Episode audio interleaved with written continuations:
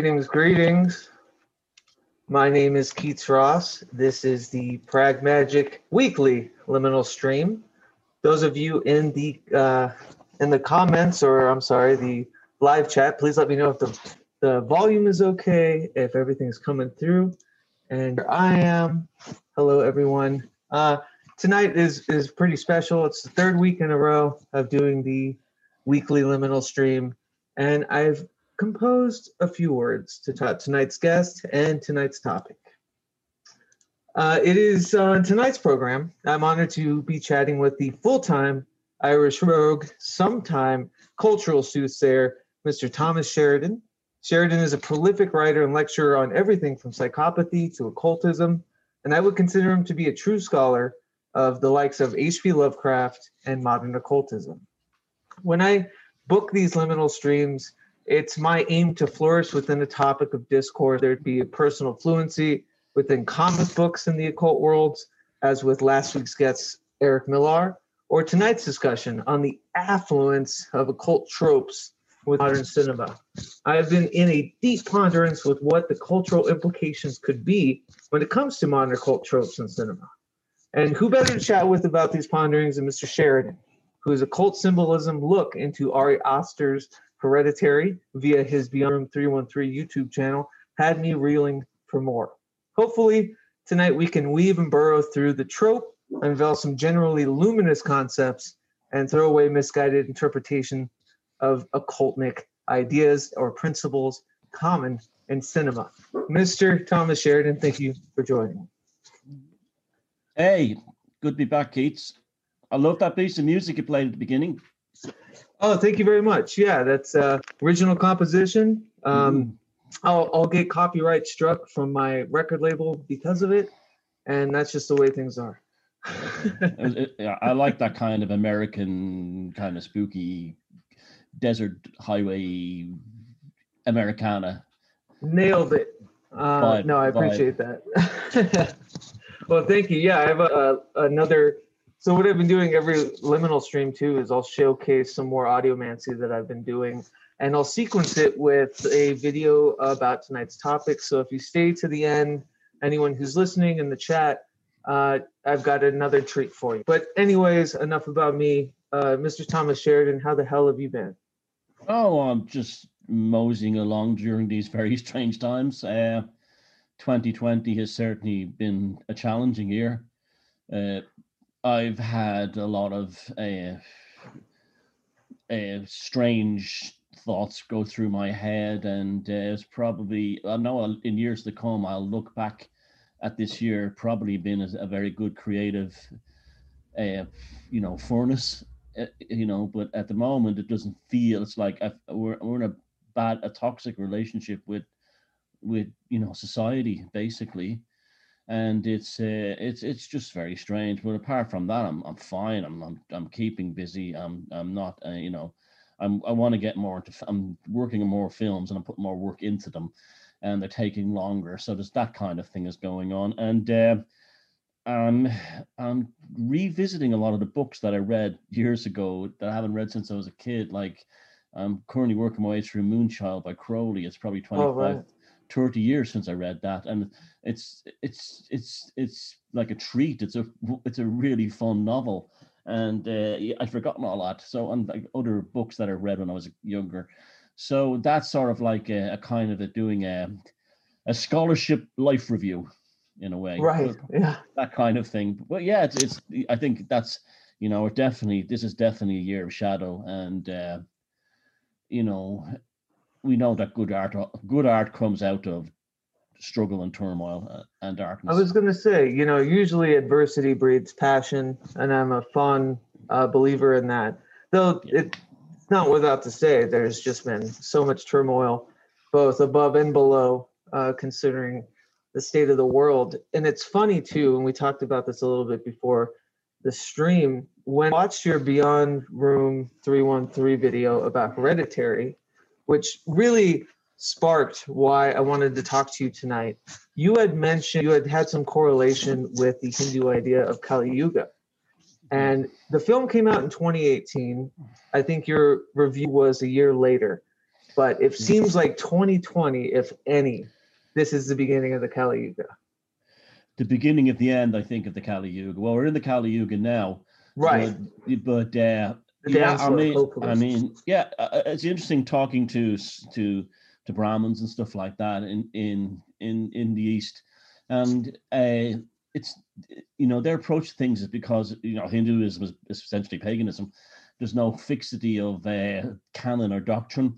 That as new information comes in, you can actually alter uh, dates. They're not hard and fast. And now they're all telling me that it's 2024, 2025 is when the, the cycle and the completion of the Kali Yuga comes to its end. And then, you know, we, we're out of it.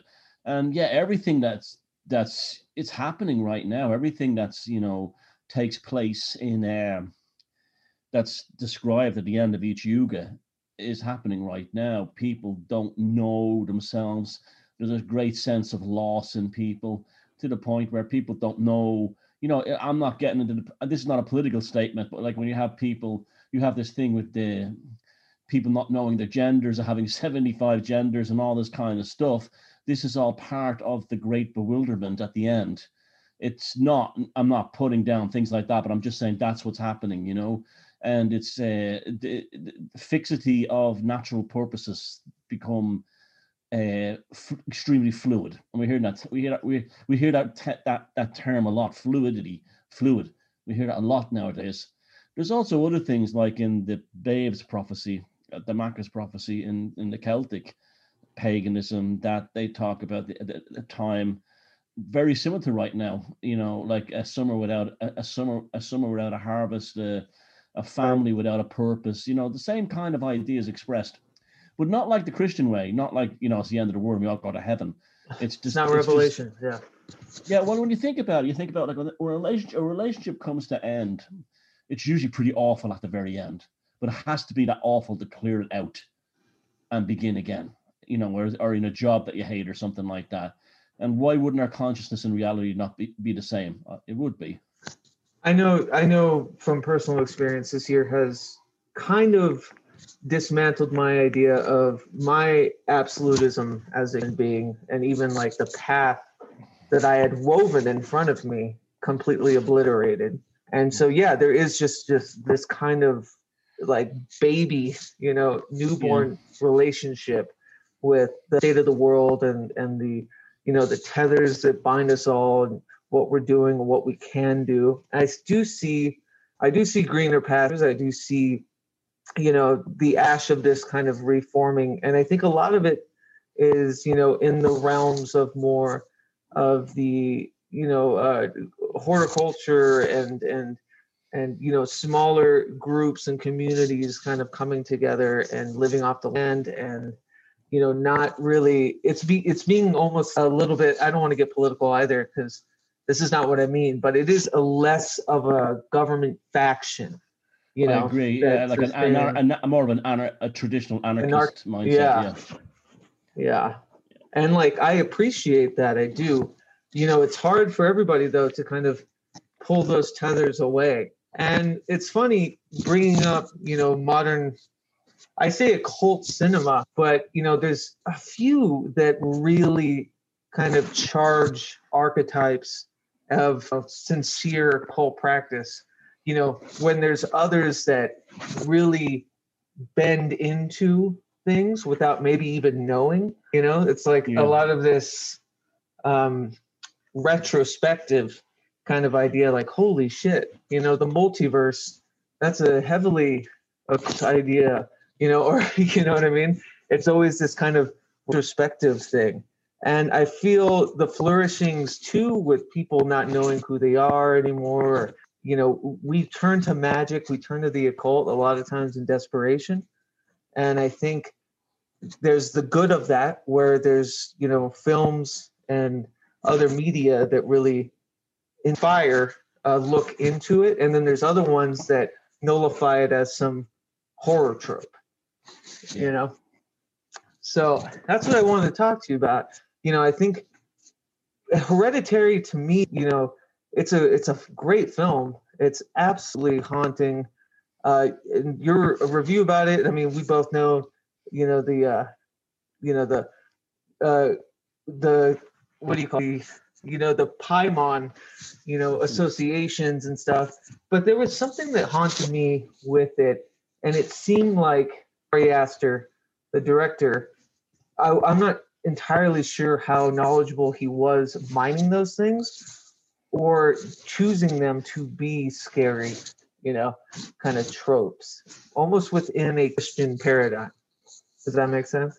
Yeah, I, but there's also a third option that he could have been being forced along. That Oh, that, you know, there's a there's that element too.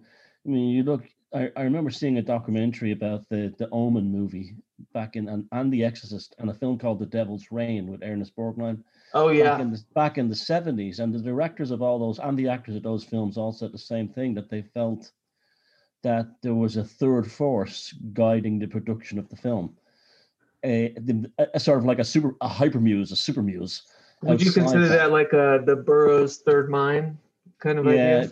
yeah, or it could have been Or More of just like Coll- possessive. collect- yeah. yeah, yeah, or a collective unconscious thing, or you know, Right. let, let's put it out there, even maybe an entity. But um, you know, did the film? I think the film actually brought, you know, you know, we know demons are essentially just, you know, archetypes of certain forces of behavior and stuff like that. Right. Ultimately, they don't exist, you know, any more than gods don't exist. But they they they allow conveyance of of sensations and concepts. And this uh, uh, this uh, this Paimon thing was probably brought into manifestation through the actual film. And I mean, I saw the film and it left me feeling weird afterwards. I felt quite unsettled by it, not in a scary way, but I felt like I'd been sl- definitely shifted into a different element of consciousness or something like that, like a bad mushroom trip or something. It had that kind of Right. aftermath, aftermath like that.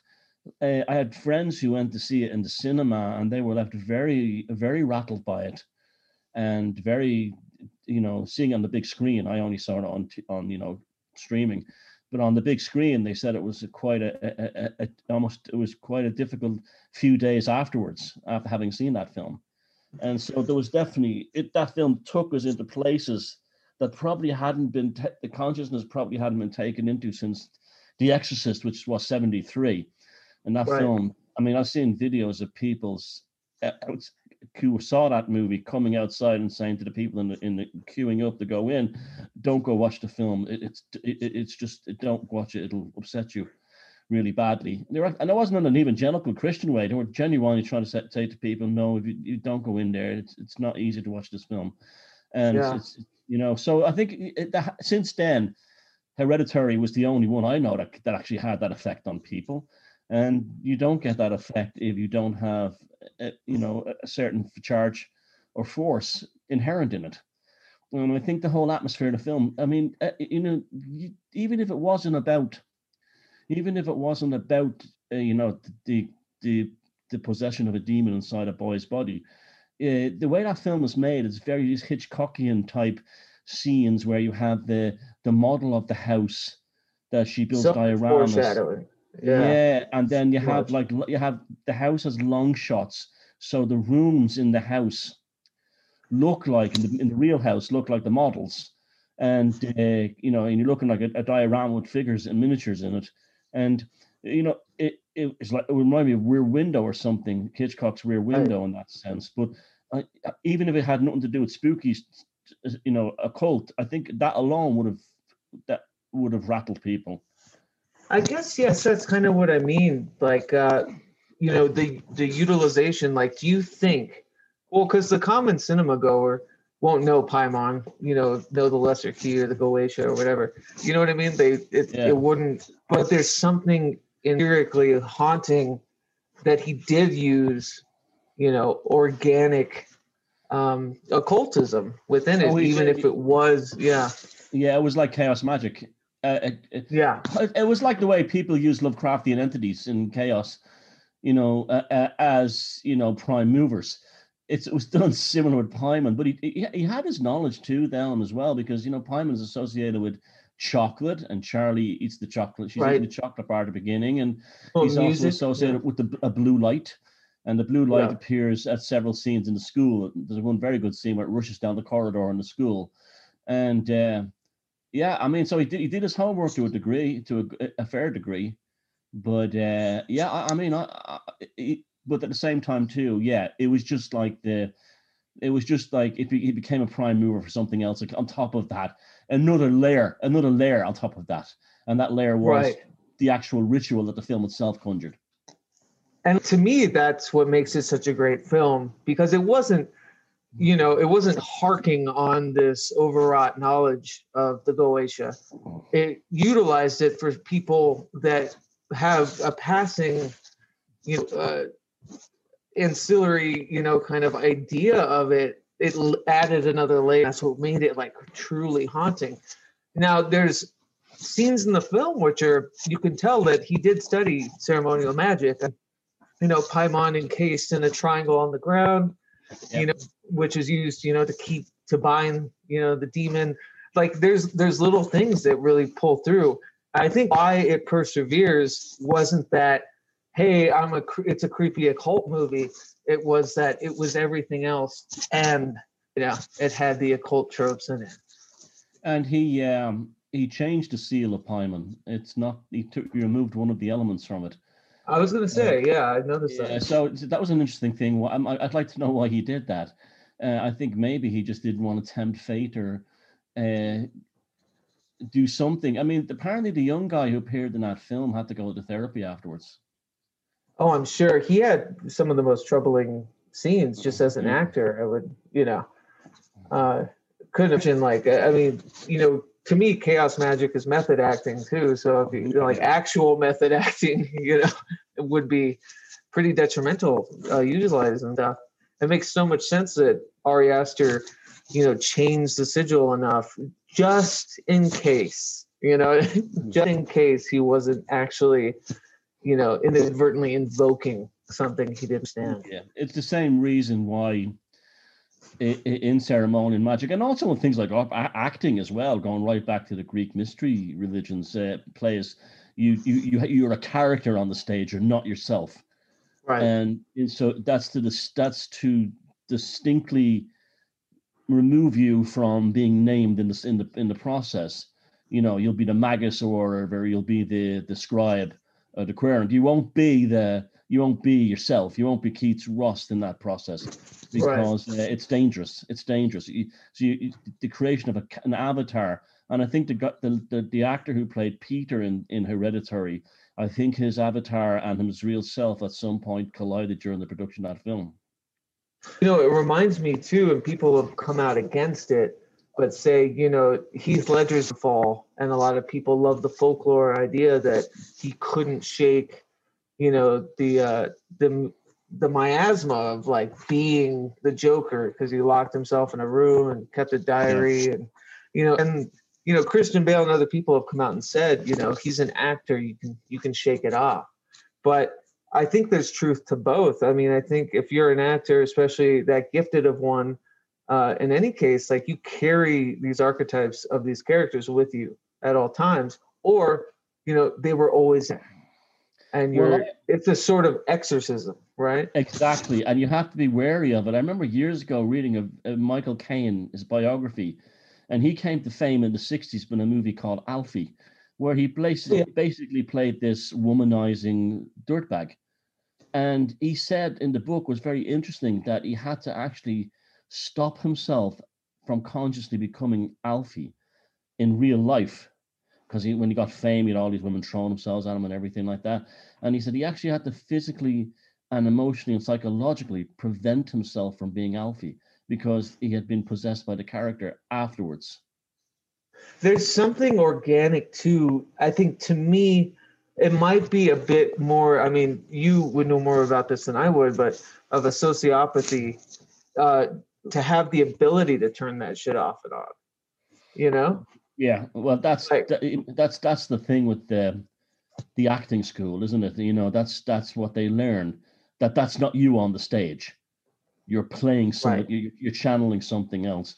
And I think you know this is one of the things with the occult, and uh, this is one of the things. Like I don't have a lot of issues with Anton LaVey and the Church of you know the, the Church of Set and so on, and those people, and the Temple of Set and the rest of them Mm-hmm. but they they were themselves in the in, in their working they were too to, to themselves or something like that. Even though they wore silly costumes and stuff, and even though the, the Satanic Bible is an amazing book and everything, but um, they, they Anton They played the character. Yeah. Yeah, exactly. Yeah, and I and and, I wonder what uh, has there been repercussions from that? You know, and speaking, I think you know, penultimate, we, or not penultimate, not second to last, but pretty much the last word on everyone's lips when it comes to modern occult cinema is Kenneth Anger, and that's a person who who lived it. You know, who was uh, you know, actually doing ritual work and stuff within film stuff, uh, never shook it. It was just apparently him, you know. And I wonder if like people that kind of come into those spheres, whether it be like uh, Mick Jagger and, and Lucifer or whatever, you know, coming in and investigating these things, like if they're not tainted for the rest of their days because of the intensity of someone's, you know, uh, character and work within creating that art. Yeah, like I, you know, I even think of like you look at an album like Sergeant Pepper's by the Beatles. That's that's like a ritual, right? You know? And just this, John Lennon was doing things that were a lot like the Burroughs kind of cut ups. Like I know, like for the benefit of Mr. Kite, was a poster that he read off a wall. He sung mm-hmm. the lyrics of a poster that he had on his wall, and uh, for an old show in Victorian times.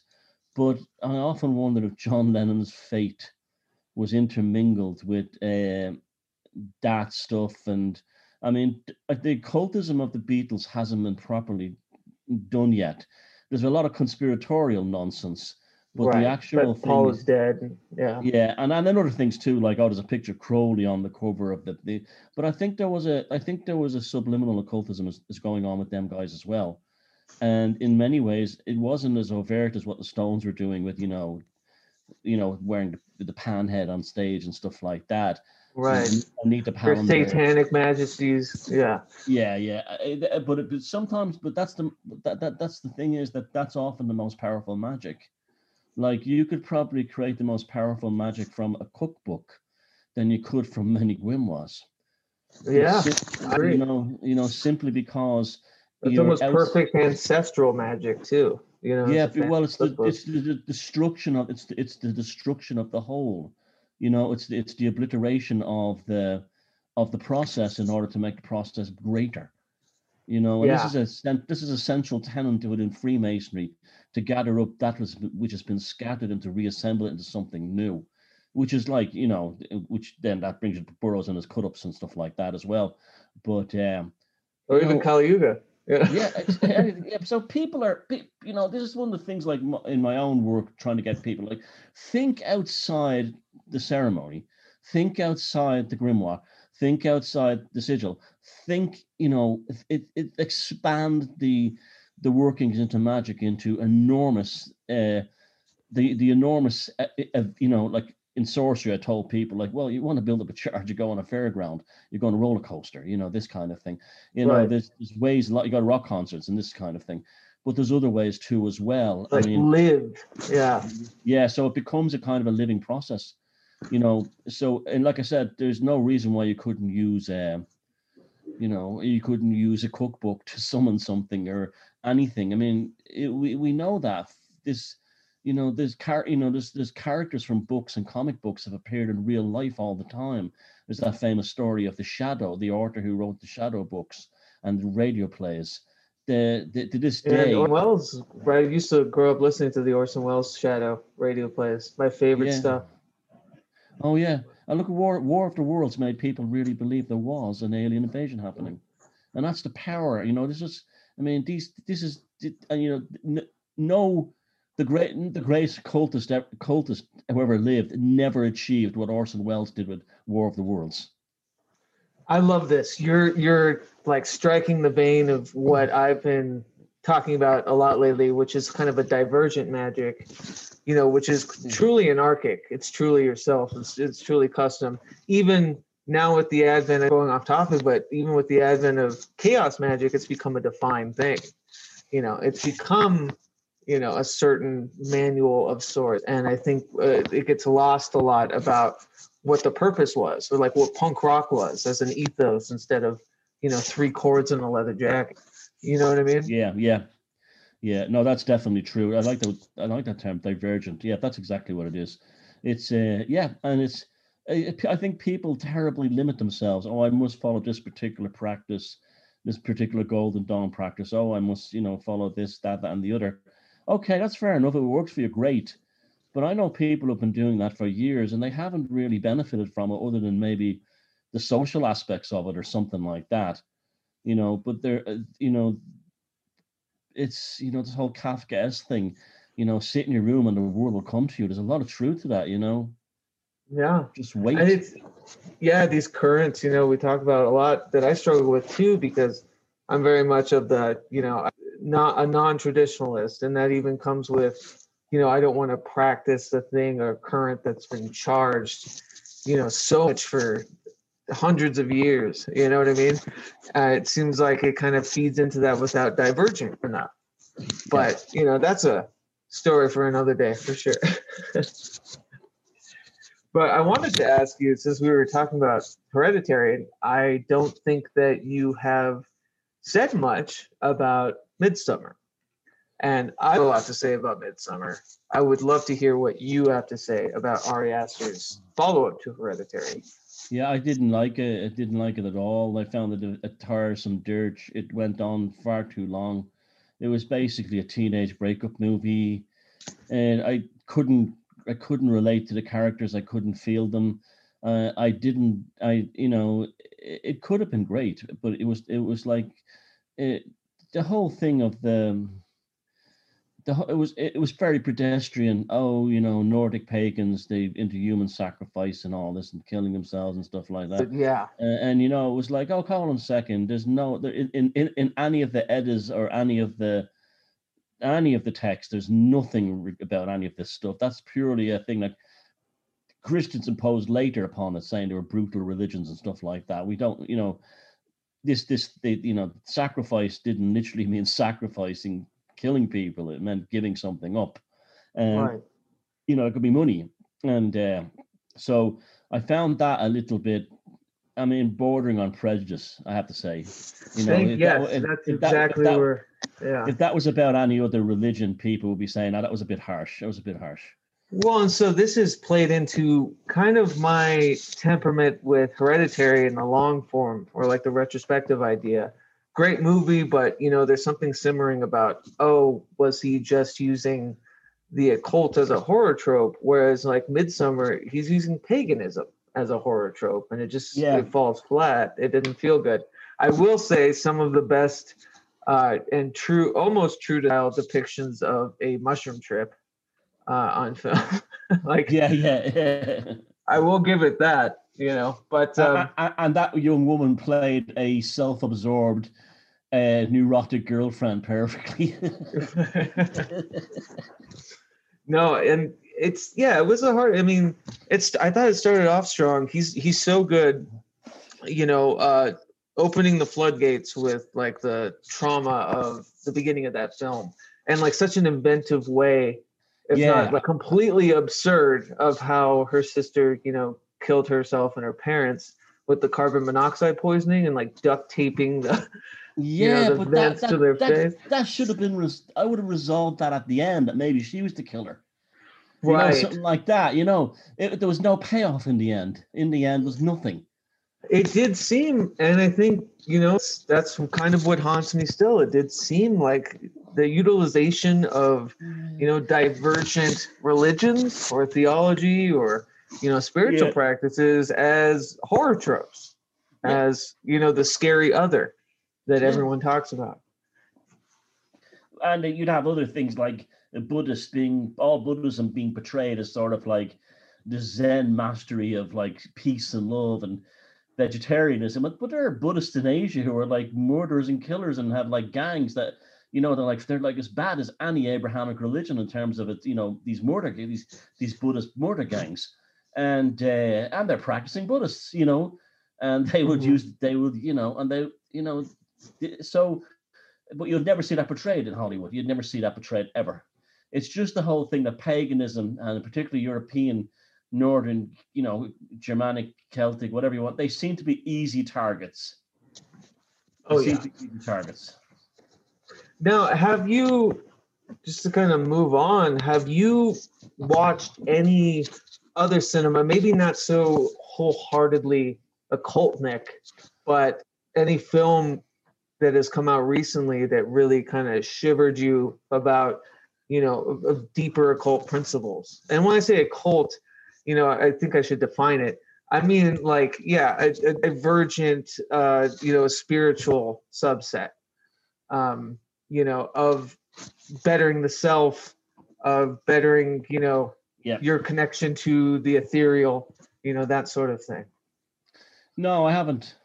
I've Right. seen. I've, I've, I I haven't. I, I I've seen older films that that I did discover that in it, and but I didn't. No, I haven't seen any recent ones. No.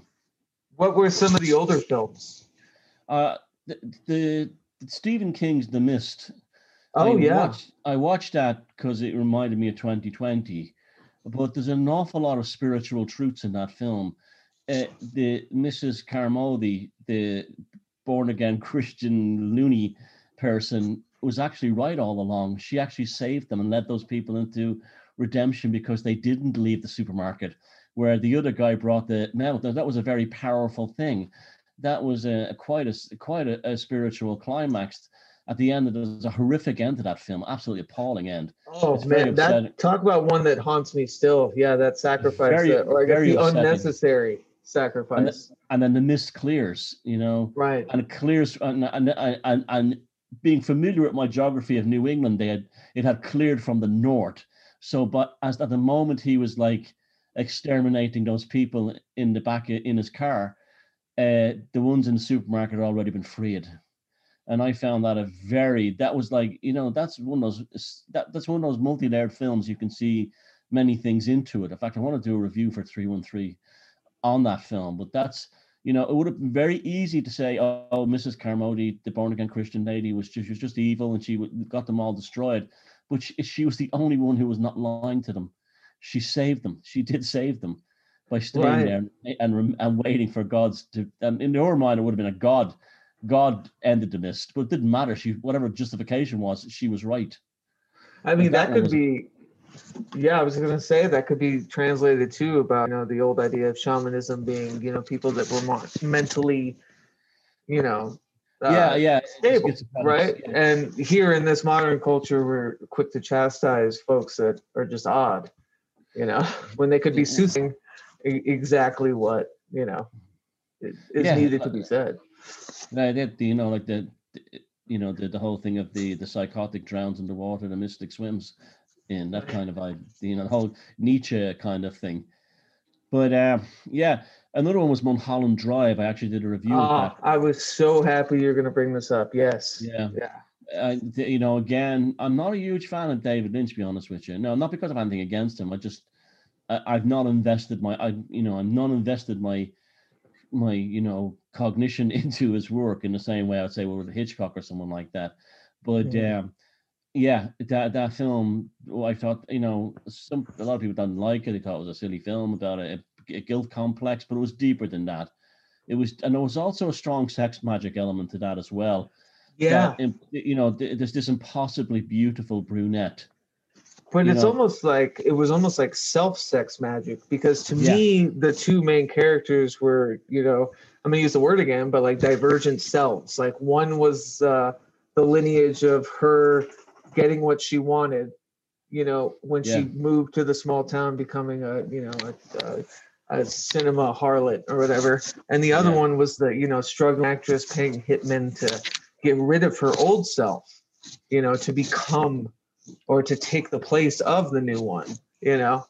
And yeah that one haunts me still. There's a lot of a, lot of good cinema like a lot of good cinema cinematic language stuff in it with the blue Yeah, lights and you know the it's very well, very yeah, yeah, very well made, very well Yeah. made, and uh, even the when they show the different streets like Mulholland and at the beginning the street signs, they're, they're almost like stepping into different elements of initiation in different parts of the quadrant. You know the, the, the, over the, into different parts of the thresholds. And i found that really clever use of cinema as well using the streets of hollywood you know? Oh, and like literally too yeah. And he even I saw this breakdown once of if you look at you know the Google Maps of like where everything is kind of situated, it makes like perfect sense as to you know the apartment that she's going to would be the old Hollywood, but it's not there anymore.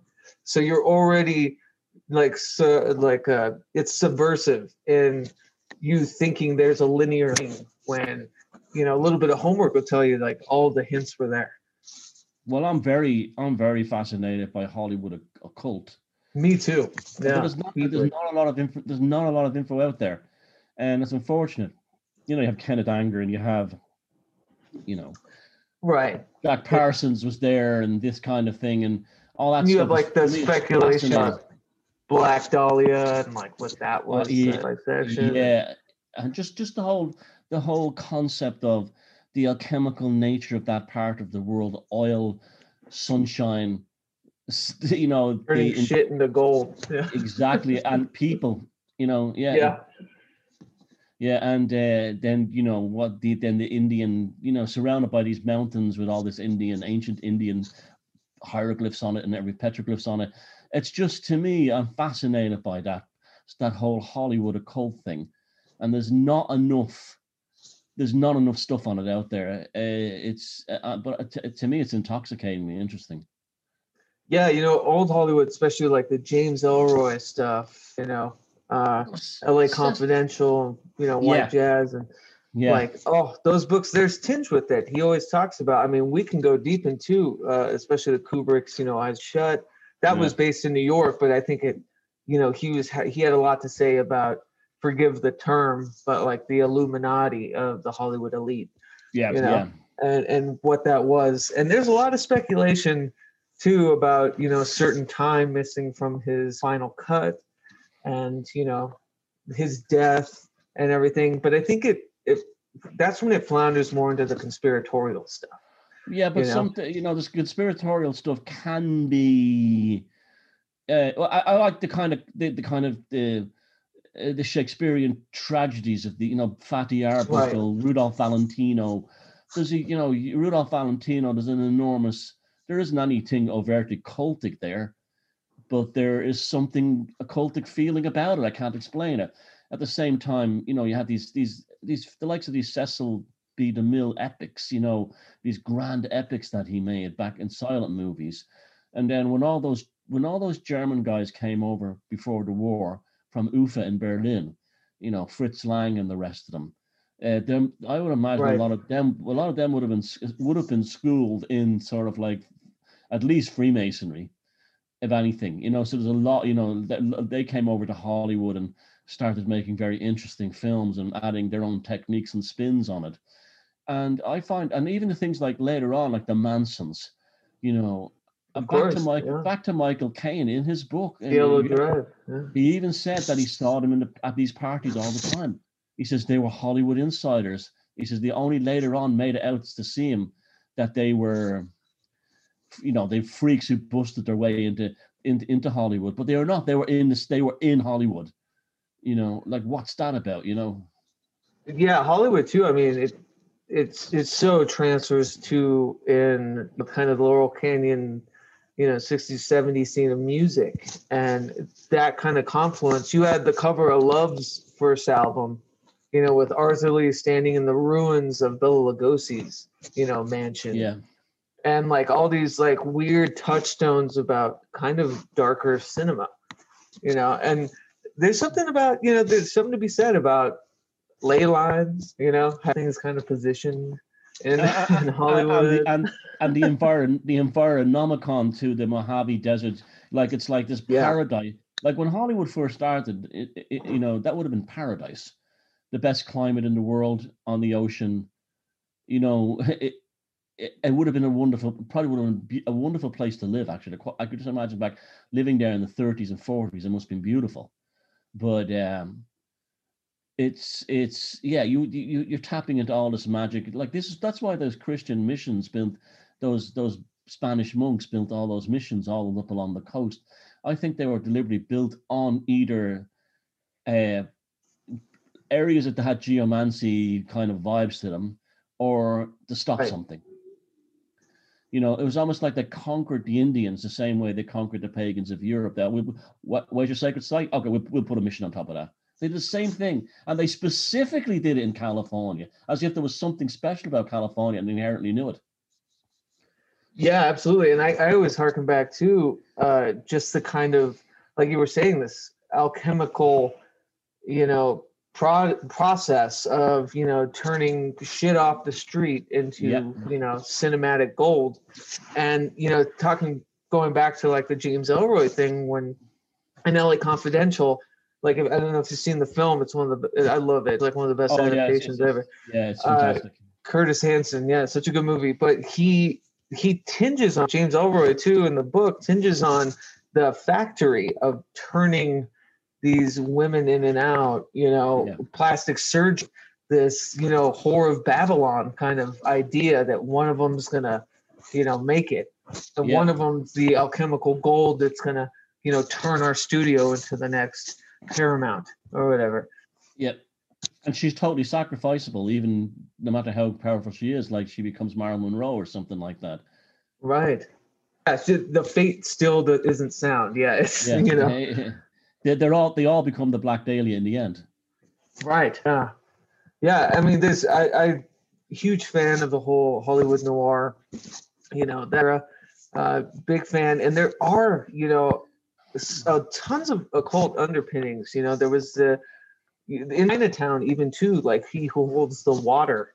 You know, like holds the city, and yeah, just these ideas of it, they come they become so elemental, especially with the gangs and the people. It's like it's either guns elements or uh, not guns, uh, you know, drugs or or uh, you know, uh, beauty or money or you know, as Yeah. something as elemental as you know, water. And it's, it's very interesting. And you have like the likes of the Beach Boys doing these hymns to California. Right. Kind You of know, that- charging the folklore of it. Yeah. Yeah. Yeah, Pet Sounds to me was the biggest breakup record oh to California for me in my personal life. So it's funny you bring that up, you know, because it's like when I left listening to that album, it was very much like a detox from the salt water that was in the air, you know. Uh, yeah, and there's another example of magic as well, because it, it, it's sort of mundane magic or divergent magic, whatever you call it. The Beach, the last band on earth you would actually associate with producing a, a work that could possibly d- go into those domains would be the Beach Boys, and they did it. Absolutely. They did it. I mean, you, you know, what's that? That this is there's a, there's a track on it that has a train, uh, you have a train going by, and it's Mhm. like what the hell? It's very strange and stuff. Like the Caroline knows they're very, they're very, they're almost like math. The album's like a mass almost, like it's a mass for. California. You know, yeah, to me, like, and that's what it was. It was it was this mass abduction. You know, it was like this great pilgrimage from the former self, that which was the higher marketed, you know, perfect California honeypot kind of band, to, you know, this detox in music. You know, and that's And when they did the best stuff. And I feel that's the same way with a lot of movies. You know, you go through like Wes Craven with Serpent and the Rainbow, you know, or eh, Suspiria, Dario Argento. That's that's Italian, but you have a lot of films that kind of discuss this underlying nature of beauty being kind of this smoke dark, you know, Yeah. like wonderment, like this bad alchemy of yeah. wanting. Well, well Dario Argento in Suspiria, and actually he's a very interesting character, and um, his films, you know, his his belief that the there's three cities that are like the the the, the devil's the devil's triangle in Europe. right. Turin, which is a city I know quite well. Some say Basel, some say London, and uh, Lyon is another one. But there's like generally it's considered to be Budapest, Turin, and uh, and and uh, and Basel in Switzerland, which is an interesting place. And these this is what he the three that he he he's fascinated by the enviromancy and the the geomancy of these of these uh, of these locations. So it, it it doesn't, you know, it's the same kind of thing. He specifically sets his films in areas that have this kind of energy to them. You know, for, you know, even though, but he doesn't do them in the film because in the film, they're usually set in the cities. They're not set that they're, you know, like Beefield, I think, is what, where he where he filmed the original Suspiria, and Mhm. that was actually a substitute for Turin. So he's making avatars of cities as well. It's fascinating, isn't Oh, it? yeah, that's that's very interesting. And I mean that could be said for a lot of Hollywood too, and but the whole screen culture too. You know, very much just avatars of, of lifelike places to Yeah. play in and ruin, you know, to blow up, to, you know, to exist in. Uh, have you seen Dark Song? No, uh, Dar- have I?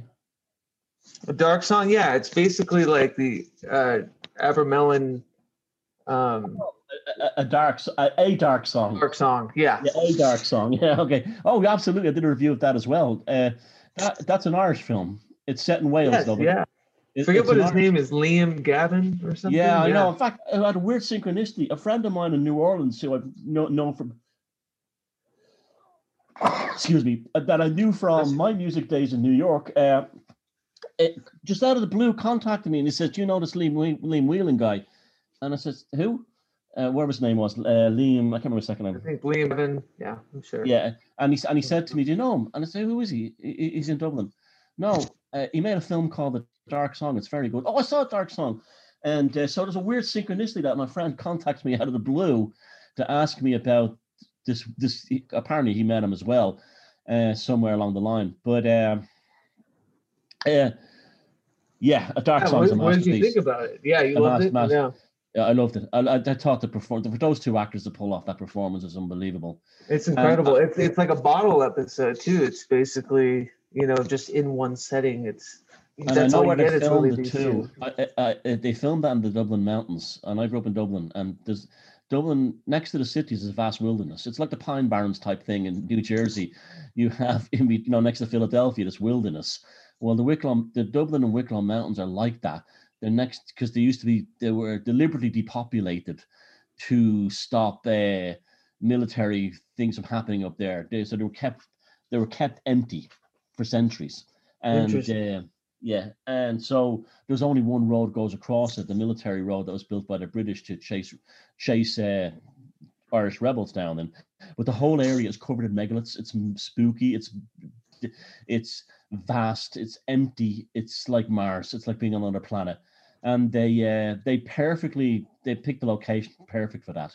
And although it's supposed to be set in Wales, I know exactly where they filmed all that.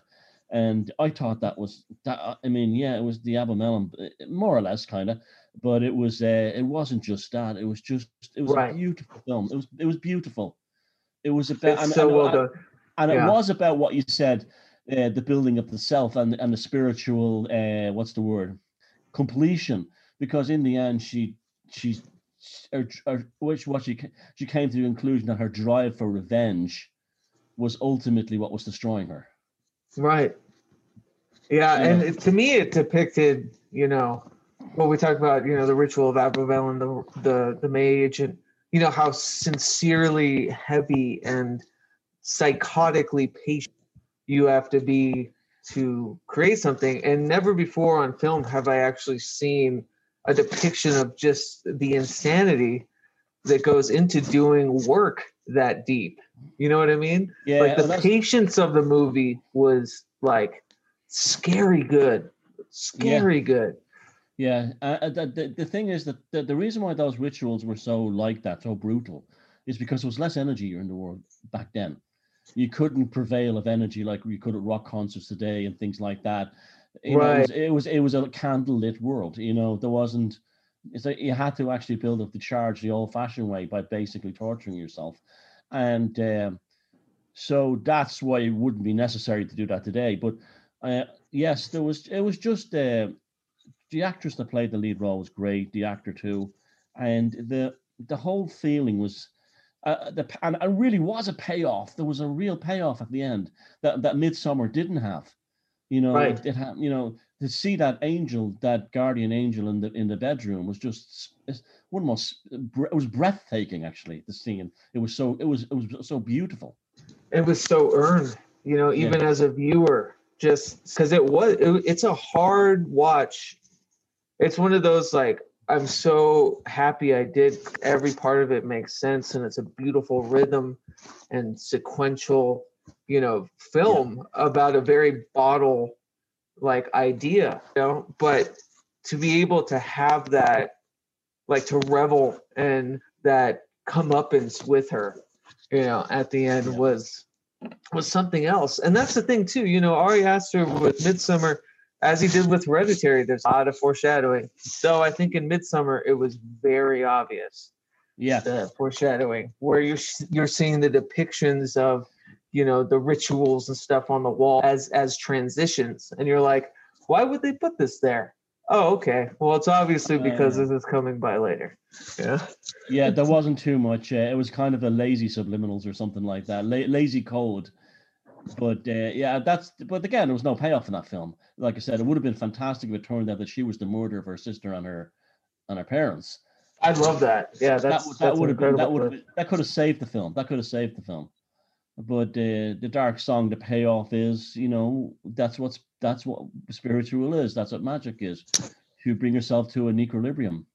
yeah and for the you know for the payoff to be something so like small to the outsider but so deeply inner to the person going through it i don't know it just it, yeah it totally transcended what a climax you know should be when considering this stuff that's And exactly what it's like you know And there was a pre-ultimate, a penultimate ca- climax too, because right before she sees the angel, she's she's assault, basically uh, assaulted by these demons. Right. One cut one cuts her finger off, breaks her. i know finger i was going to say the finger Yeah. finger murder i hate it can't i can't see that uh again uh but yeah you know i think in the pantheon when you look at modern occult cinema i think dark songs and hereditary to a degree they come the closest as far as like widely reached you know um cinematic depictions of what you know is is a healing of all of these facets Whereas Dark Song to me was more of like the perfect personal, you know, kind of journey and of a trope. It was it was the film. Like that's what it was meant Yeah. to be. Whereas Hereditary, I think, you know, they used it as a trope. I hate to say trope because it was it was better used than just being a trope, but it was very much a psychological thriller before it was, you know, anything else. Have you heard my theory about the Loch Ness monster? No, please go on. The Loch Ness monster, I believe, was left uh, as a residual thought form after Crowley Crowley didn't complete the Abramelin. The- the- the- yeah. Yeah, the, the, sightings happened immediately after that almost, and uh, began. Now there are, there's a story that Saint Columba, who was a famous Irish missionary, when converting the pagans of that part of Scotland, banished a monster from the lake. But if you actually study that, it was from the Ness River, about 40 miles away, and it was a, a serpent, not a, a monster. And so that's there's literally nothing. There's no mention of a monster in that lake until Crowley departed for Paris or wherever you went to. Uh, but uh, what I found interesting that that's that's my my theory. And as, as they're restoring Boleskine House, I predicted that there'll be greater sightings and the best sightings ever of the Loch Ness monster. And sure enough, they're having they're have, they're happening at a colossal rate now to the point where they even had an article last week saying we have to basically accept that something in the lake is real. Uh, whatever it is, it's there, and that was like you know mainstream accepting that.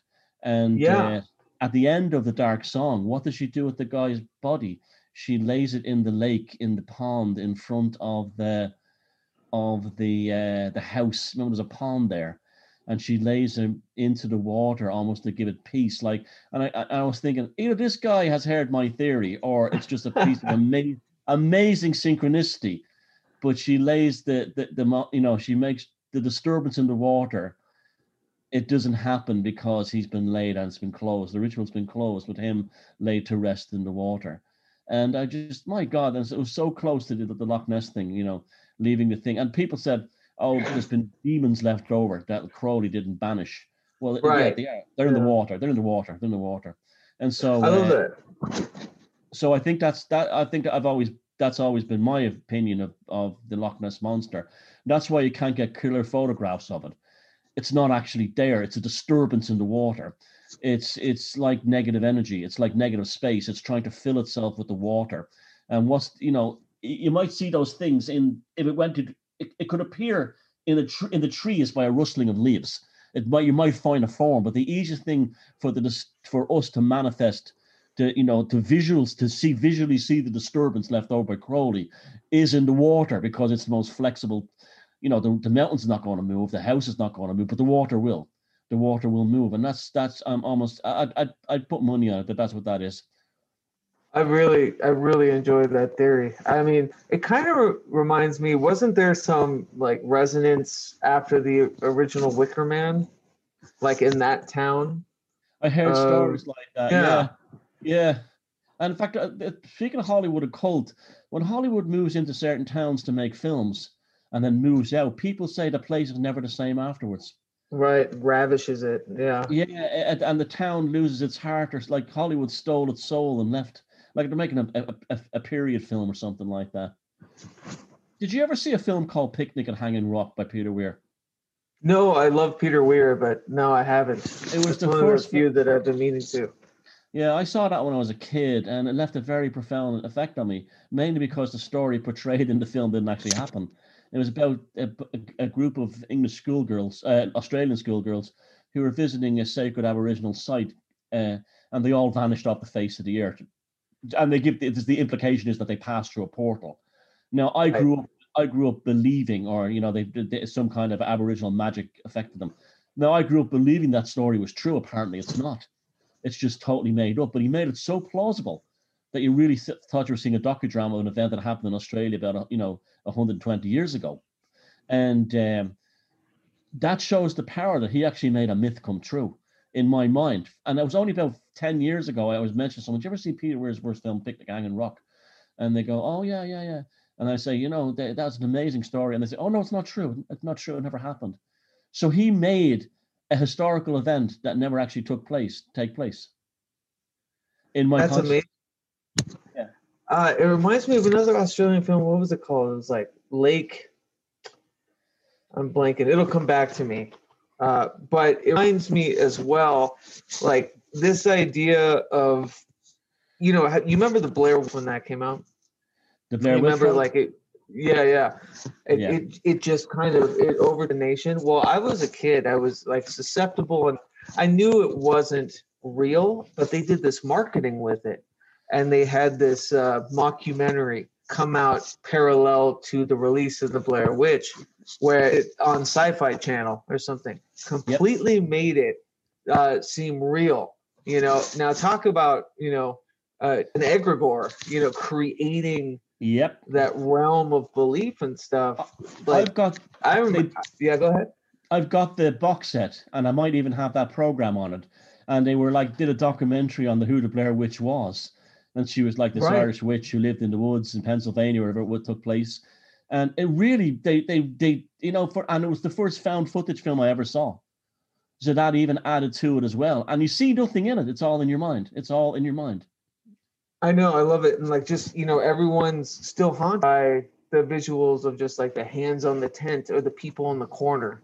Yeah. You know, and it, it there's nothing spectacularly uh, you know, overtly scary but that to me was the most you know it's the it's the Hitchcock thing. It's it's yeah. the shit you don't see. Uh, sp- speaking of uh, found footage, have you seen a film called uh, The Borderlands? I, I remember Borderlands. Yeah, it's it was released in America as Final Prayer, I think, but uh, I did a review for three one three on that as well, and that is a fantastic found footage film. That's a that's also in the kind of like leaves you a bit feeling weird, like the like Hereditary. There was another one like the Poughkeepsie tapes. Uh, that was more of like a serial killer leaving around tapes.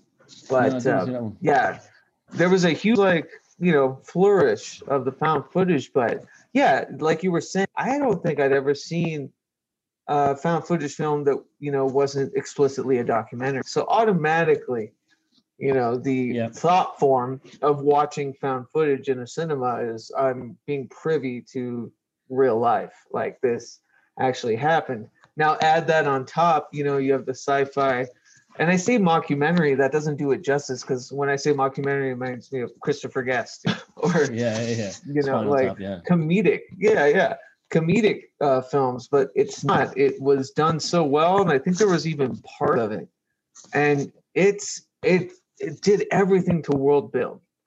Like that to me, that's like the best. That's the best involvement a person can have with cinema is to be completely enveloped in it. Yeah. And you know, it's even gone into like the marketing side, if done well, you know, could be another um cast Well, ritual. It is a for it, ritual. you know? Oh, it is a ritual. Yeah, it was like that Yeah. opening scene when I was in. I was when I was a kid in school. Alien came out, and I, uh, the opening thing where the, in space no one can hear you scream, and I can remember that. Oh, eh, like I went to see some. I don't know. I think it was like some stupid film that was a when I was a kid, and then Alien was going to be in the cinema coming up soon, and that a.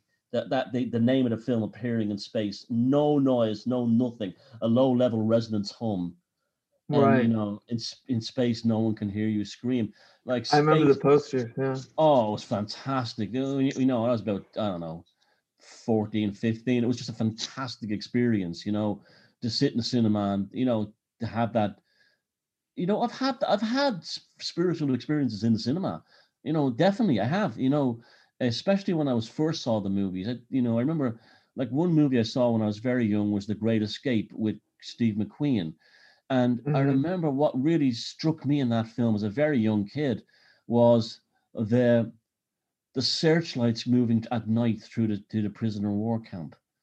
And it was, you know, it was the full on thing of like the nocturne, you know, the uh, the the, the, the, the, darkness and the blazing light within it. Maybe it was even a Luciferian element that crept, that crept into my own consciousness, you know. But I remember having a very deep effect on me. Right. Yeah, I mean that's haunting. Yeah. It sticks. I mean, yeah, I, you know, I obviously I use that term loosely. I use it all the time, but that's that's the beat of you know. I've always said that film to me, as someone that creates in a lot of different artistic mediums, to me is the ultimate medium. You have all everything involved, you know, from writing, sound, you know, music, uh, film, you know, video or whatever. Like it, it encapsulates all. To me, every film is almost an egregore. Yeah. Yeah. Yeah. That, spiraled us out. I did a series of, uh, I know we're, this is not in the brief of this discussion, but just to show you, I did a, a, a- last year, I think it was, with Greg Moffat on Legalized Freedom.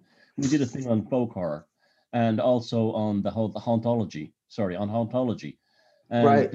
I love hauntology. yeah, Yeah. you should you should you you you and your, you and your your listeners would like those those talks. Well, we did it mostly from a kind of a, a British Irish perspective. Uh, we did right? yeah, yeah, didn't bring too much uh, Hollywood stuff into it, a little bit, but um, uh, it's great to see this subject be, be gaining such prominence now. Hauntology, folk horror, and this this this occultic way of looking at the cinema. I, f- I think you know this is you know this is a whole this is a huge untapped resource that only with sort of the emergence of hauntology and even things like analog synthesizers and that kind of thing Exactly. you know, only now we're, we're understanding the occult, the occultic potential of this enormous untapped resource that's now been coming into the world of hauntology and things like that. And uh, I- you see, and, and that's basically where we're kind of going tonight a little bit, but it's in, in the cinema context. But this is the whole thing. The conspiratorial, the, the conspiratorial world has treated these elements within movies like there's something to be afraid of, or something to be Right. of. Like for instance the, the how many how many conspiracy theories about the the eyes wide shut? They're endless right? They're endless right?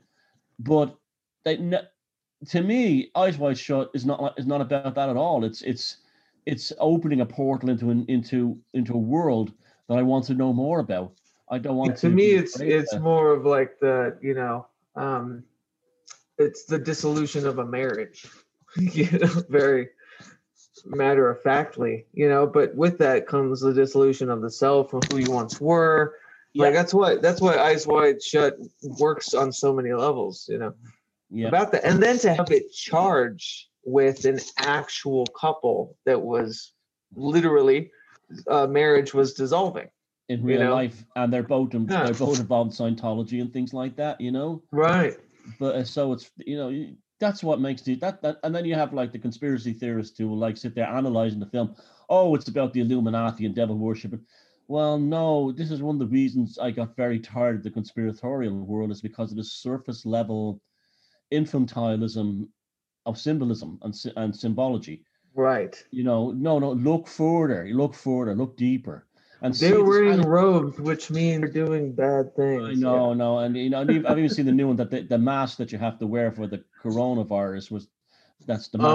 that they- Oh. Now they're claiming that that's a new one, but it's like you know they're they're in understanding these things. I, I've been like ten years on the scene now, and I've been trying to get this to people and trying to get them to understand.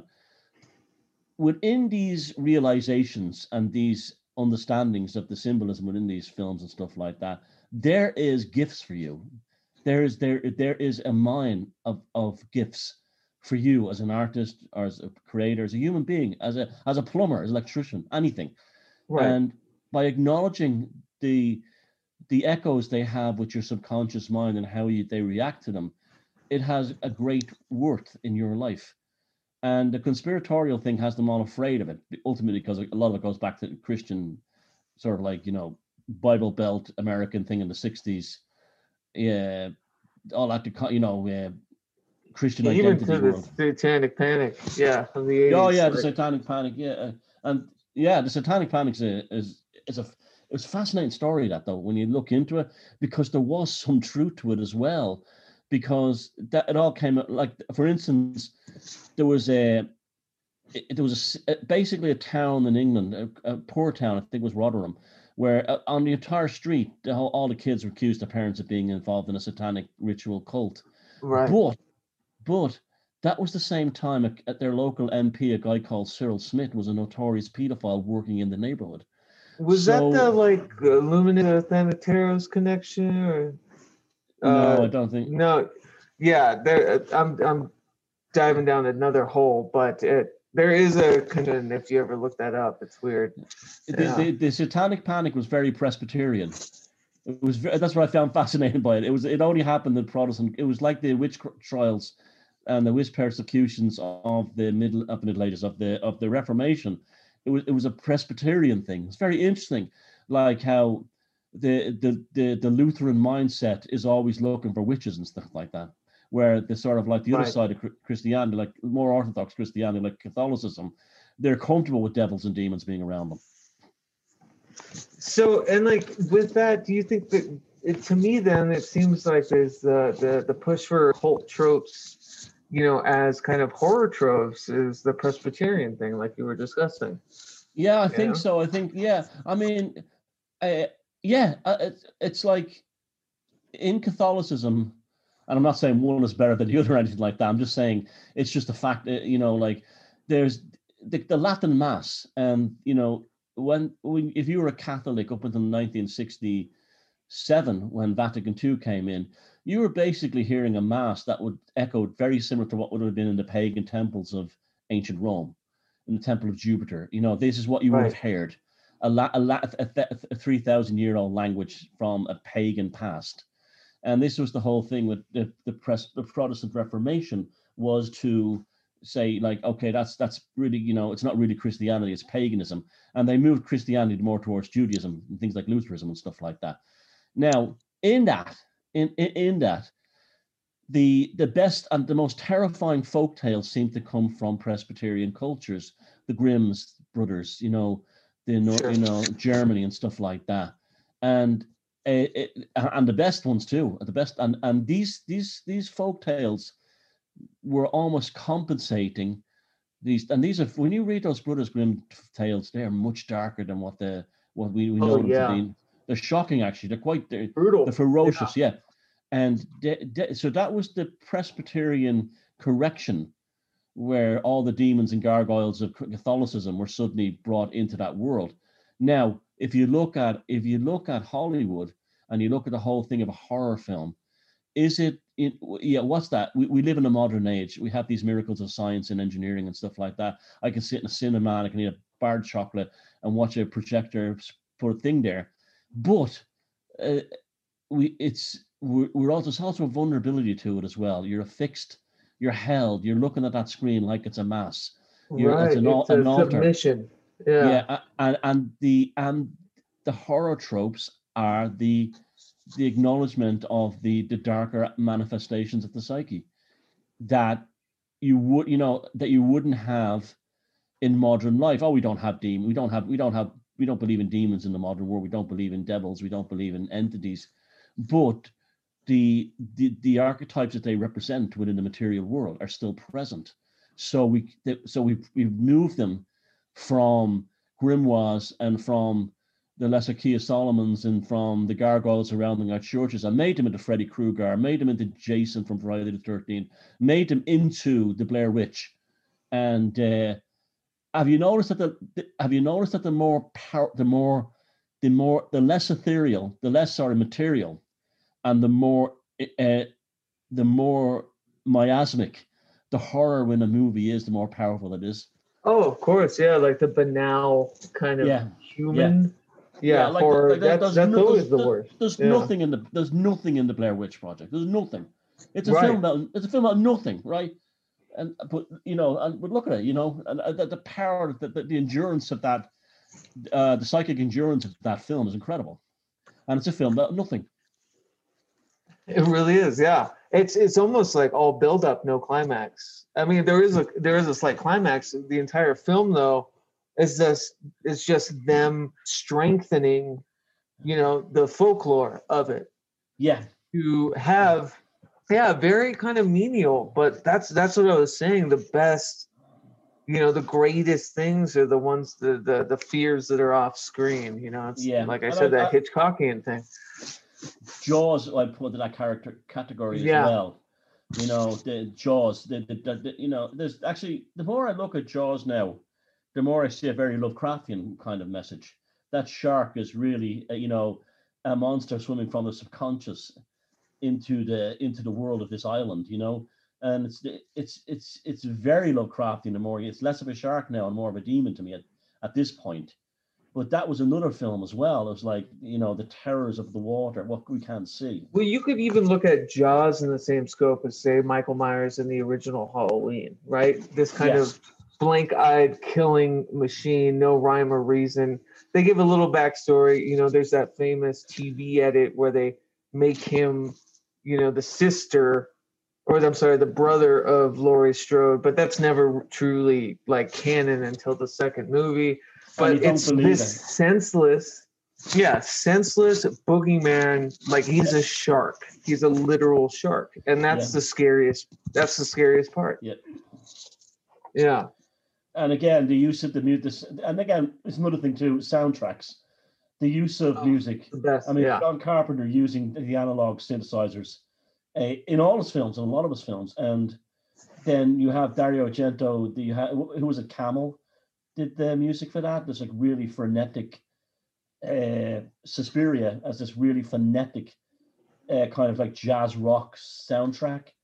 Yeah, And- very. Uh, like uh, they would call it fusion back then, but yeah, yeah, it's very, fusion, very frenetic. And Yeah. yeah. that was the beauty of it too, especially with a movie like Suspiria, which it's it's pretty dance based. Like to me in Suspiria, the the ritual you're watching is the human body and like what it can do and move and you know sequence with other things, and then you have music on top of it. I mean, to me, a lot of audiomancy really lies in film scores Oh, the time, fact- yeah. the fact that it's created for a visual purpose, but you can hijack it and use it to literally. I I listen to, you know, Ennio Morricone or you know even like the Dust Brothers score for Fight Club or something yeah. like Yeah. to write or you know what I mean. Like there's these scores that transcend Angelo Badalamenti with all of his David Lynch stuff.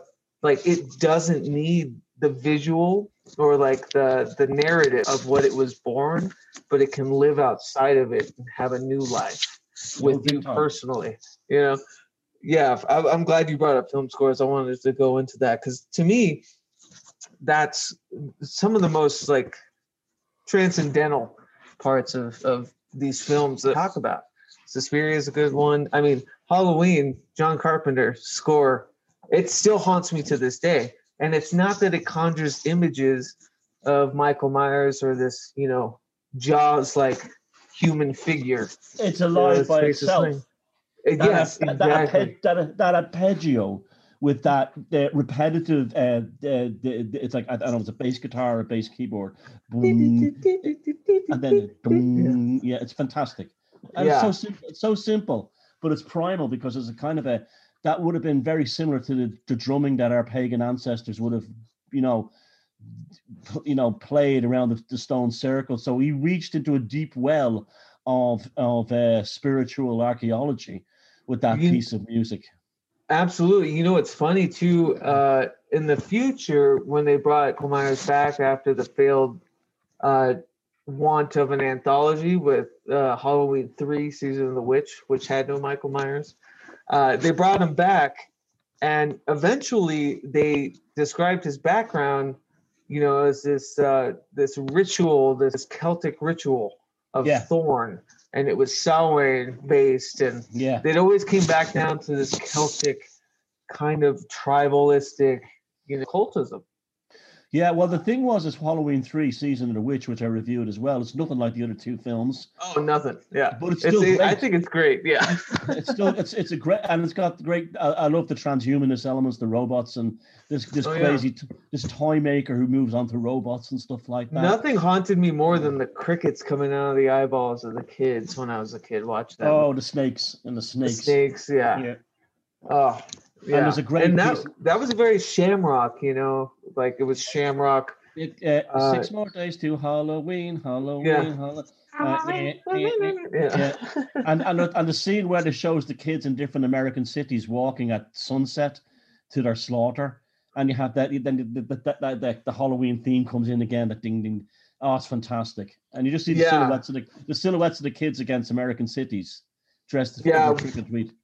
And like too like the archetypes of you know the second idea like you have the witch the skeleton the pumpkin those Yeah. are the masks they used yeah season of the witch isn't talked enough i think it's getting a little bit of a resurgence of like you know the scar of it not being a michael myers movie it's like is non-existent now it's you know it's better than the michael myers movies that came after it Yeah. you know?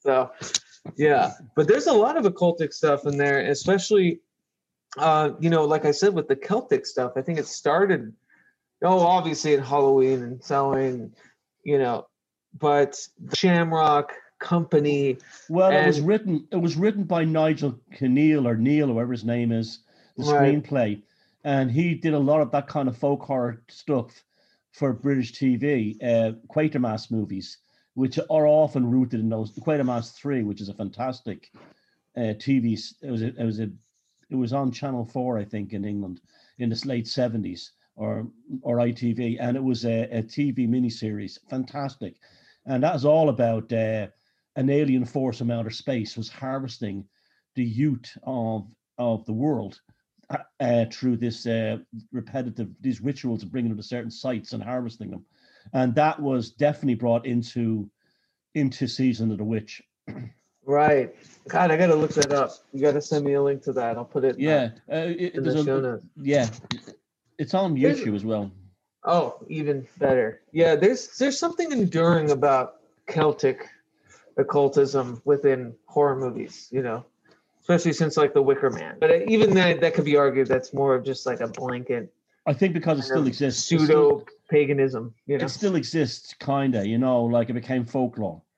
You know uh, like i- i- in in ireland it, it, paganism never really went away it became folk tradition. But you still have reverence of sacred wells and stuff like that. So i think the fact that it survived it kind of survived it's like a santa muerte thing as well. I think Right. that's that's something that it should be really tapped into by filmmakers uh, in, in this in this occultic field It I was going to bring up. Unfortunately, it was used, uh, you know, in the damning way that tax collector movie from David Ayer.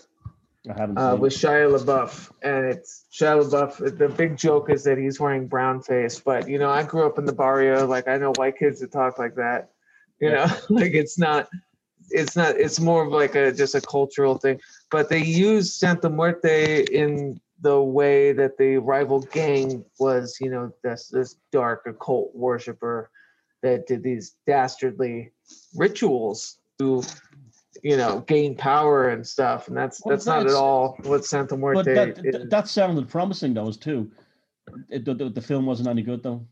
Oh no the film the film was fine i i didn't mind it, it but i'm just talking about how they use santa muerte now In the same You way, know. Ari used M- Midsommar. in- exactly Yeah, yeah yeah. I, but I, I'm fascinated by that stuff, and uh, you know, there's and again back to Hollywood. You know, this whole like Lat- Latino, Latin American, Hispanic stuff.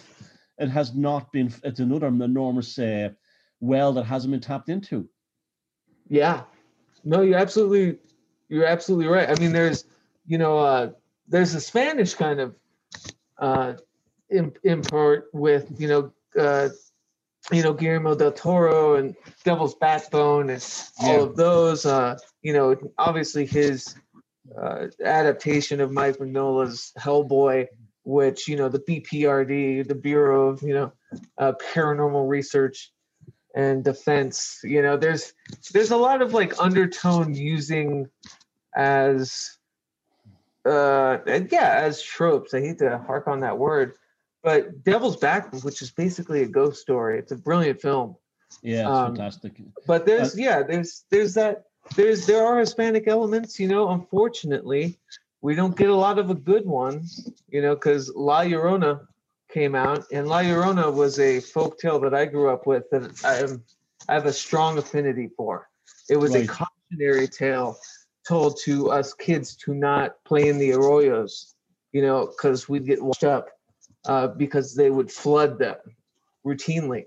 So and it's this long history in Mexico and the story, and then of course this horror movie comes out called La Llorona, and it's like just trash. It's like it's the worst. Uh, yeah, uh, but, uh, but there was a potential.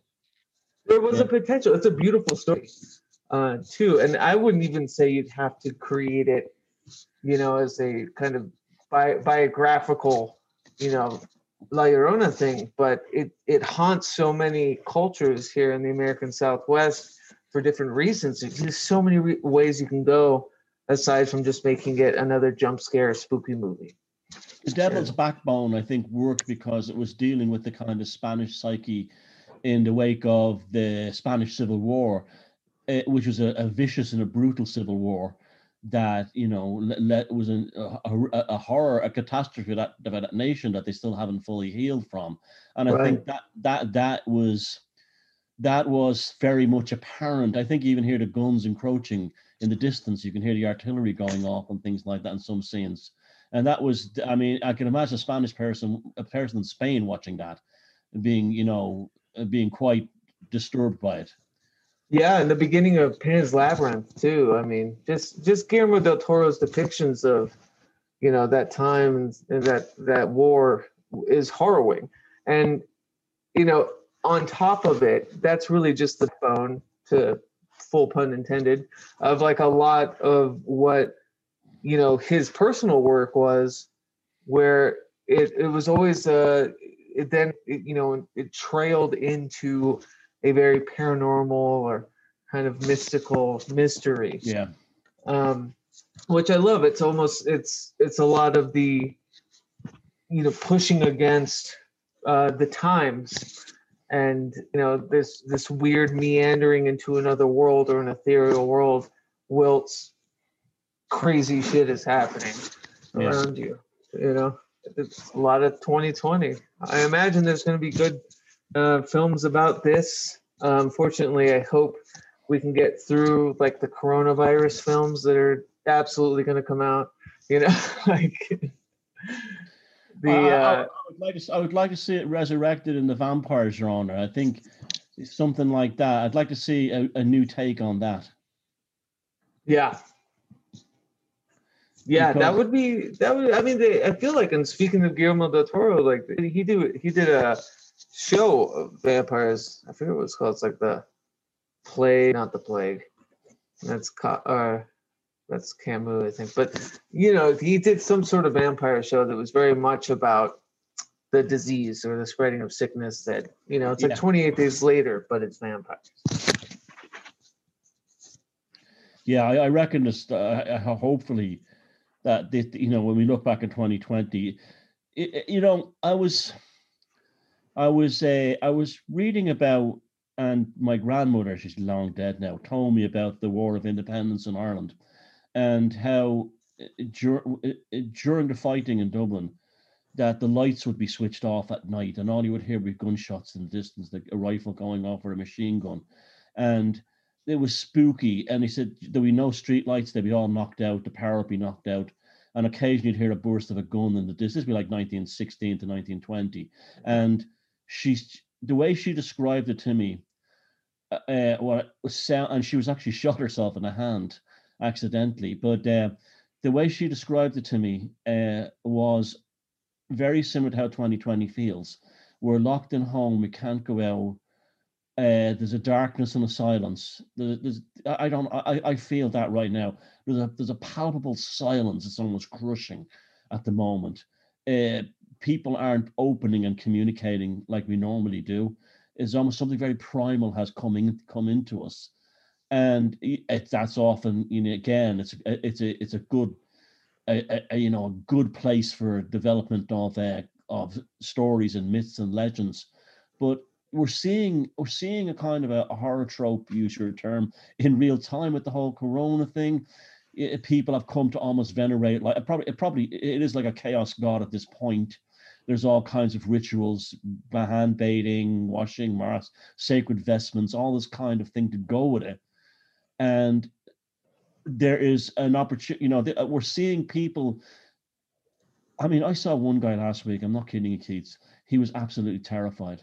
He was absolutely terrified, uh, like as if the coronavirus was a a an actual predator, like the shark in Jaws or Michael Myers, waiting to come to get him, and literally terrified to leave his home. I have a friend who, cl- a- a- an English friend here, who cleans windows, and he was telling me that the old people hand them the money after they paid for the, they cleaned their windows. They hand it through a letterbox in a plastic bag. Now it's made people terrified, and uh, we were we've been reminded of how dark we are as a species. You know, it's funny too, like, and to kind of, I guess to circle back and close it up with the whole adversity breeds passion thing, you know, there is flourishing I4C, and there are spurts of it happening insular, introverted, you know, kind of with whoever, you know, we're entombed with or working against, you know, this, this unifying bond of the outside web that kind of binds us all that is like going through turmoil and government not knowing what to do about it and you know uh, mainstream media uh, afraid of it and you know what do what do we do about it? What, what precautions do we take? And then you know that's that's after you leave the house but here we are in our houses and we're reflecting back to ourselves and remembering that you know god slaps you in the face when you're making plans or whatever and that everything that we thought we'd be where we'd be, you know, who we'd be is kind of out the window right now. We have to build up Yeah, and kind of re it's that alchemy. and without being um, too melodramatic, I do feel that evil is on the march. Whatever evil is, whatever whatever an evil force is, I feel it very strong at the moment. I, I, I you know, there's a if it's you want to reduce it down to something like just the, the darkness of the human psyche, yeah. If you want to bring it into something like an allegorical or even a literal belief in some kind of demon army in the background or something, but I, I you know, I feel, I feel like that there's something, there's some, there's, there's something simmering in the background. I can't explain what it is, and uh, oh, I'm not trying to be negative or anything like that, but it is it, it doesn't have humanity's best interest at heart. That's how I feel. Yeah, I think everyone's uh, take. I mean, you know, the the leaders we have, the the people that we listen to, the people that guide us and run things, and you know, um, create avenues for us you know, that are before us or gatekeepers. Like they're all Yeah. humans too, and everyone is just floundering, you know, under what this is. So it's it's a constant mirror back and forth of an unknown or the other. You know? Well, to bring the movie back into it, the color out of space. I mean, Right. that's what the coronavirus is. The color out of space. The corona is the great light. movie. and that movie with Nicolas Cage, uh, uh, that that kind of foreshadowed what we're going through now, the destruction of the family, the destruction of the, the, the you know, and once again, you know, prove again. I, I know I've been saying this till blue in the face that Lovecraft was a real occultist, whether he wanted to admit it or not, he was, and he was a chaos magician. Absolutely, he was. But he in in the color out of space what we're seeing in that movie and that's her story is what we're going through right now you know we're all living in the woods outside arkham at this point the the you know the every the, the natural order of things is completely broken down.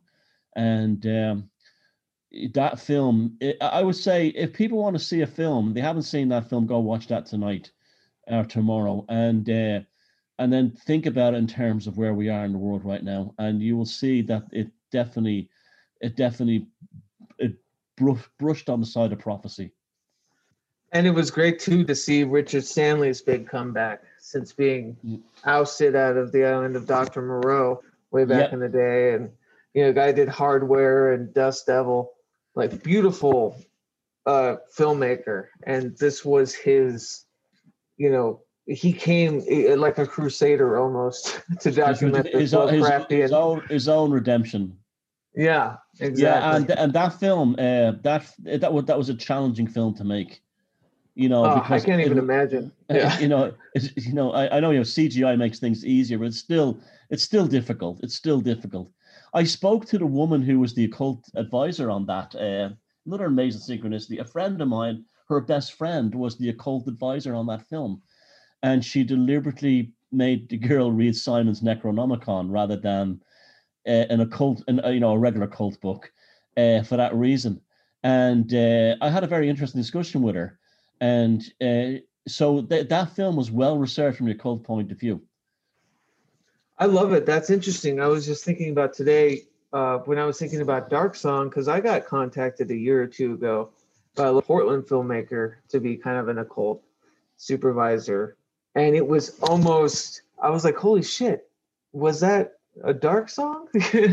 Because the way he mentioned the story was very similar to to it, and you know, I I I did the same thing where you know I gave him it, it- these people don't know what they're toying with, but they want to toy with it.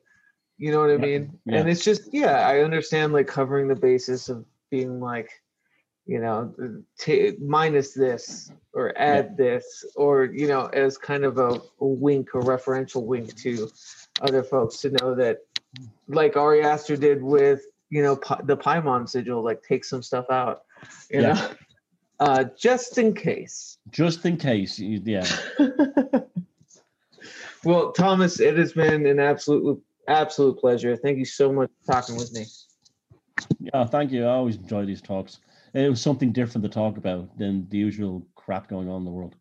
I mean, I hope that if anything, the advent of whatever's happening outside at least continues this cross cultural, you know, transdimensional wayfaring that is talking with somebody in Ireland while being in Colorado or you know, I love that. I love that uh, you know, say what you will about what happened to us in 2020, but I became a lot closer to people that are nowhere near me.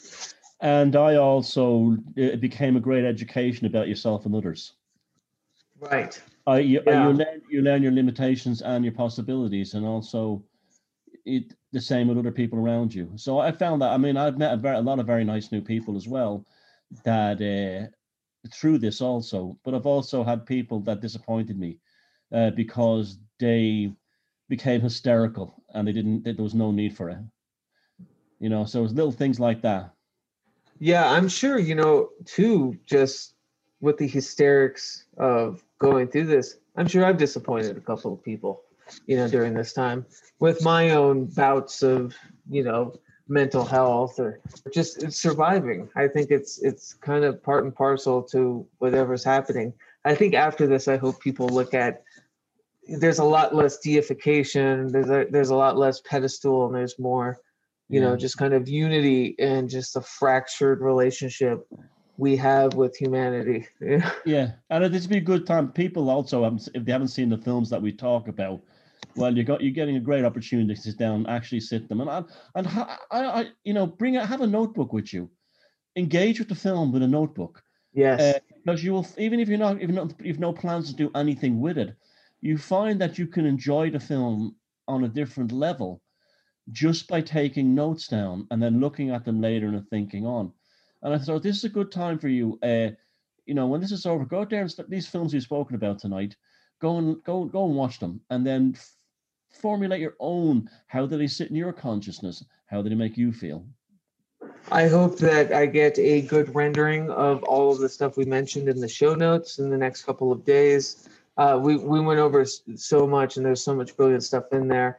I want to thank everyone in the chat: Michelle Embry, Amanda Pomander, Navier, uh, you know, uh, the Robin Eagle song, who, you know, I, I, know we're both big fans of the Grannies. Yeah. Uh, Thomas. Uh, she was in here, John aside. Uh, thank you guys all so much for popping in, saying hi, Niche.